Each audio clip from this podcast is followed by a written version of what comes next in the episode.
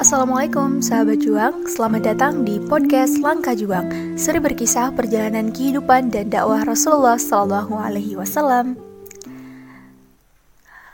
Nah, sahabat juang, episode kali ini kita akan membahas kembali potongan kisah berikutnya dari periode dakwah yang dilakukan di Mekah kalau teman-teman udah dengerin podcast sebelumnya, pasti teman-teman akan relate bahwa yang kita jelaskan hari ini terkait dengan gimana reaksi dari kaum Quraisy setelah mereka itu ditolak sama Raja Habasyah uh, dan Raja Habasyah tidak mau mengembalikan uh, orang-orang Muslim, kaum Muslimin yang sudah memeluk agama Islam dari suku Quraisy kembali ke Mekah. Nah, uh, dan dari situ juga terlihat bahwa perkembangan dakwah Rasulullah itu semakin luas di uh, Mekah pada saat itu dan mereka juga kesulitan gitu untuk menentang dakwahnya Rasulullah SAW. Salah satu faktor yang membuat mereka itu kesulitan ataupun terhambat untuk menentang secara langsung atau ada rasa segan dan nggak berani adalah karena Rasul itu mendapatkan perlindungan dari pamannya Abu Talib karena Abu Talib ini adalah orang yang terkemuka, orang yang ternama uh, di sana. Jadi orang-orang Quraisy itu sulit gitu untuk secara langsung mengintimidasi, melakukan kekerasan fisik atau bahkan mau membunuh Rasulullah. Nah, jadi akhirnya mereka berusaha berdiskusi dan memutuskan untuk menjumpai Abu Talib. Jadi saat mereka menjumpai Abu Talib, mereka kemudian melakukan penawaran, mereka berusaha memaksa juga agar Abu Talib ini kemudian memperingatkan Rasulullah agar tidak lagi sewenang-wenang kalau dalam istilah mereka berdakwah dan mengajak orang-orang untuk mempercayai Allah gitu, untuk yakin bahwa Tuhan itu adalah Allah.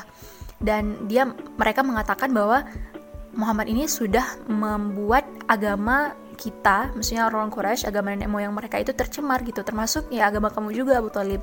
Nah, kemudian mereka juga coba mengancam gitu dengan kata-kata yang agak keras dan Abu Talib pada saat itu agak goyah sih.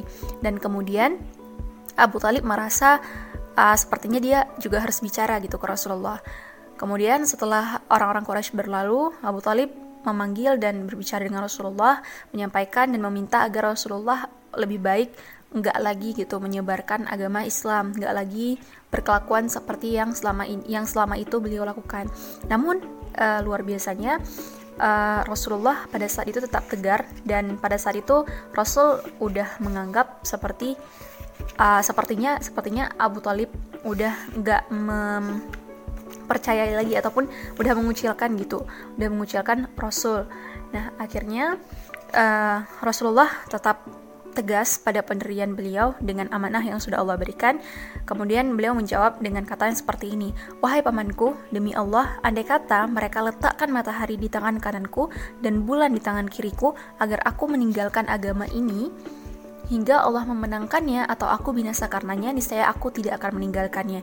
Nah, itu Rasul menunjukkan komitmen beliau sekuat itu gitu kepada Abu Talib. Dan akhirnya Abu Talib di situ tersadar karena Rasul pun menyampaikannya sambil menangis. Di situ juga Abu Talib tersadar bahwa Abu Talib nggak punya hak gitu, nggak nggak bisa untuk uh, tidak nggak bisa untuk melarang gitu Rasul untuk berdakwah. Dan akhirnya Abu Talib kembali mendukung Rasul dan juga memberikan keluasaan gitu kepada Rasul. Pergilah wahai keponakanku, katakanlah apa yang kau suka demi Allah, aku tidak akan pernah selamanya menyerahkanmu kepada siapa pun. Nah, jadi di situlah Abu Talib kemudian menyampaikan untuk nggak apa-apa gitu, bahwa beliau tetap memberikan perlindungan kepada Rasulullah.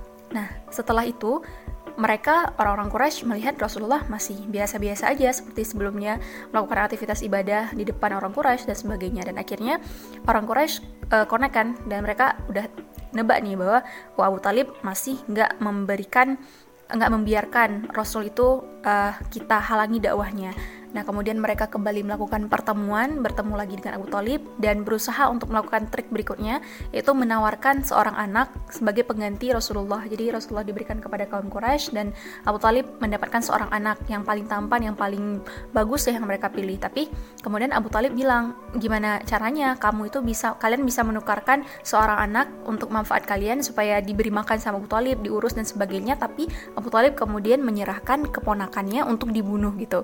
Jadi Abu Talib sadar itu hal yang gak baik. Dan akhirnya uh, mereka gagal secara total untuk mempengaruhi Abu Talib.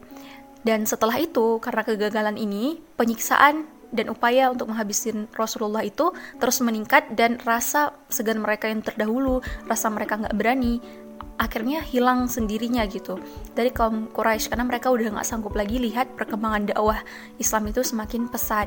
Jadi kuantitas dan juga bentuk-bentuk siksaan yang diberikan, persekusi yang diberikan secara verbal ataupun fisik kepada Rasulullah itu semakin meningkat dari hari ke hari.